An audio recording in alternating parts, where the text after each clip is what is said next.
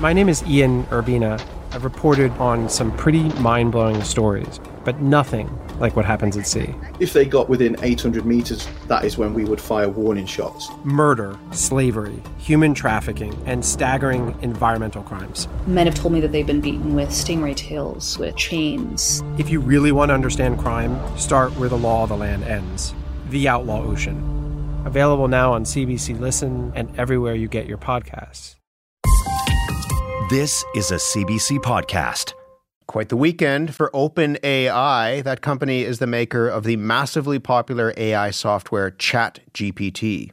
On Friday, the company's board made an unexpected announcement ousting its co founder and CEO, Sam Altman. The board said it no longer had confidence in Altman's ability to lead that company. The decision, however, wasn't welcomed by many of the company's investors and shareholders. There was talk of Sam Altman being reinstated. But after that talk continued, it turned out that the Microsoft CEO announced overnight that Sam Altman is instead moving to that company to lead an AI research team. There is a lot to talk about, including the future of artificial intelligence in some ways. Will Knight is a senior writer for Wired. He covers artificial intelligence. Will, good morning. Hi there. Thanks for having me. We're going to get to the latest in just a moment. But first, who is Sam Altman? Okay, that's a that's a very good question, uh, given everything that's gone on. So Sam is, um, you know, entrepreneur. He used to lead Y Combinator, this kind of incubator for for startups. Um, but he's always been very interested in artificial intelligence, and he was one of the people who early on recognized that that was going to be a really transformative technology, and so he founded OpenAI as this kind of open. Uh, in in theory company to develop the technology to benefit everybody. And actually, the found his founding vision for the company is kind of what sowed the seeds for what's what's gone down this weekend. He's a very public face in many ways of artificial intelligence. Why was he thrown out by the board of directors on Friday? Yeah, right. So yeah, I mean, he has he has become this the you know the figure everybody associates with ChatGPT, and been talking to world leaders about the implications of this technology. The the precise details of what happened, uh, you know, why the board chose to remove him, remain a little foggy. They you know they've said that his conduct uh, was uh, he did not. Um, communicate with them clearly, hindering their ability to exercise their responsibilities. But what that means is kind of complicated because the the company is is um, overseen by a non-profit board, which isn't uh, beholden to shareholders. Mm. It's it's really beholden to this mission of of furthering uh, AI to benefit all humanity.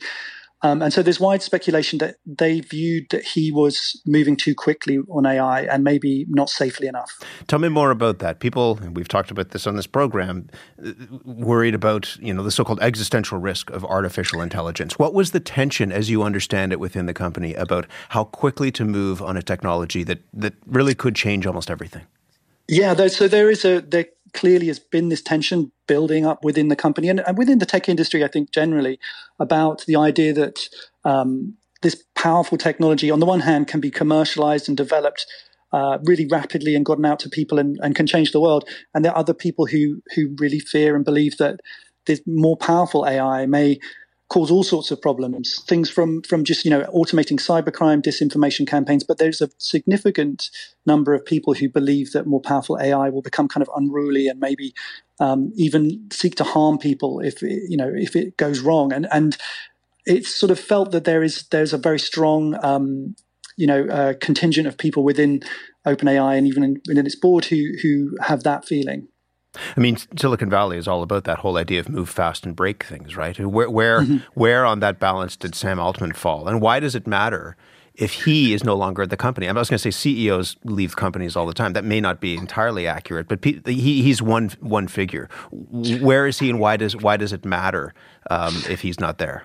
Yeah, I mean, I, I think you know he it really matters a lot because he has been so successful in navigating a way to to uh, raise a lot of money for for OpenAI and um, but also drive its fundamental mission, which is trying to advance AI, which normally is you know just a kind of research, uh, something you might as- associate with coming out of academia. And so he's been you know really instrumental in giving the world ChatGPT and GPT-4, the, the AI behind it, which is really a kind of breakthrough in AI. So if he's removed, the question is, you know, and well, he is removed. The, the question is how the company sort of continues and um, whether it can continue pushing the you know the boundaries of AI and, and bringing this this technology to the world without him. And so the, the, the latest development, in fact, this morning is that um, more than 500 people at the company have, have signed an, an, open letter saying that they will they will leave and, and join a subsidiary of Microsoft led by Sam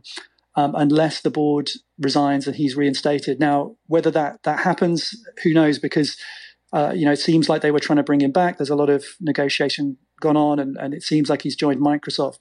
But it really, it really seems like the company um, is in complete disarray. Microsoft put in something like thirteen billion dollars into OpenAI, and the, yeah. the talk is they found out one minute before he was going to be fired. You, you put in $13 billion and you are given a heads up one minute before that the guy who's leading the company is going to be tossed out. What is yeah. that? To some people, it seems like a bit of, for, for a technology that is so important, it seems like a bit like amateur hour. Yeah, I mean, I think it's fair to say that, that Satya Nadella, Microsoft CEO, was was fuming and furious over this. you would imagine, yes. Yeah, and, and I mean, and, and rightly so because they, yeah, they've put so much money behind it. But this is a um, and it does seem kind of c- completely chaotic. I think it's it is a symptom though of this the way the company was set up. It was set up to try and sort of do both things: be a commercial entity, but also have this kind of very non-profit um, goal, uh, completely kind of divorced as much as possible from the from the commercial side of things, just to just to make sure AI is developed safely. And I think what this shows is you can't really have those two things at once. As one person I spoke to said, you know, they were. It seemed like they were trying to defy the the the, the laws of, of corporate physics, and um, and physics won out. What do you think this means? This goes back to the, the, the, the, kind of big picture question. What does it mean for artificial intelligence? One of the reasons why people looked at Sam Altman differently, we've heard this from people on our, Kara Swisher and others on our program, is that because he was going and knocking on the doors of government and saying, we know how powerful this technology is and we need to figure out a way to regulate it. Perhaps in a way that the internet was not given those guardrails in past, which has led to what we see on social media and beyond. What does it mean now for artificial intelligence, do you think? That he is out of that company or might be coming back, but the company that he was with seems to be disintegrating in front of our very eyes? Right. I mean, well, you know, I think what it means, what it shows is that there is a real sort of schism within the AI and the tech industry, tech world around, you know, how to do this, how to develop this technology best, how to do it safely and reliably, um, and how it should be commercialized, rolled out. Um, and that's that that's kind of the the what's what's been at the, the bottom of this is this disagreement over that. It shows that this technology is does seem to have enormous potential, but people are also genuinely very worried about its consequences and the consequences of moving too quickly.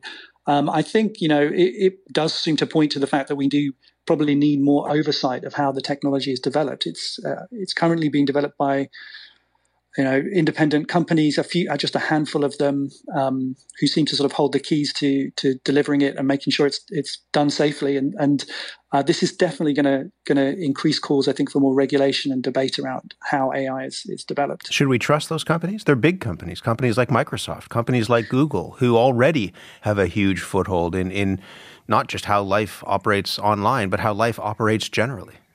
Yeah, I mean, I, I, you know, I, I don't think we should just just uh, inherently trust any company, large company that's driven by the profit motive, or you know, relies on advertising, whatever those those companies do. I think they they need to be regulated, obviously, as as any company does. And um, when it comes to technology that's going to be, and it is widely perceived to be likely to have such a broad and, and fundamental impact, that raises sort of all these new questions. And uh, also a technology that is developing quickly and in, sometimes in a kind of unpredictable way, it, it seems to raise new questions about how you want to, what kind of scrutiny you want to have. Who won out, do you think? The people who are pumping the brakes or the people who are standing on the gas pedal? I, well, I think Microsoft won out for one thing because they seem to be getting a lot of uh, a lot of talent. I, I, think that you could you could certainly see it as the people putting the, the their foot on the brakes uh, are winning out somewhat because this was about saying we we, we ought to slow down and stop, and the people who are investing the money um, were able to to sort of blow that blow that up. And you know, uns- unsurprisingly, when you have when this technology requires billions of dollars to uh, to develop and, and further, the, the people spending that money are going to have a huge say. The folks who can cut the check will win eventually. Exactly. Will, thank you very much for this. It's a wild story, and it will impact um, a technology that is already having uh, an impact on our lives. Thank you very much. It will. Thank you. Thank you. Will Knight is a senior writer for Wired. He covers the issue of artificial intelligence. For more CBC podcasts, go to cbc.ca slash podcasts.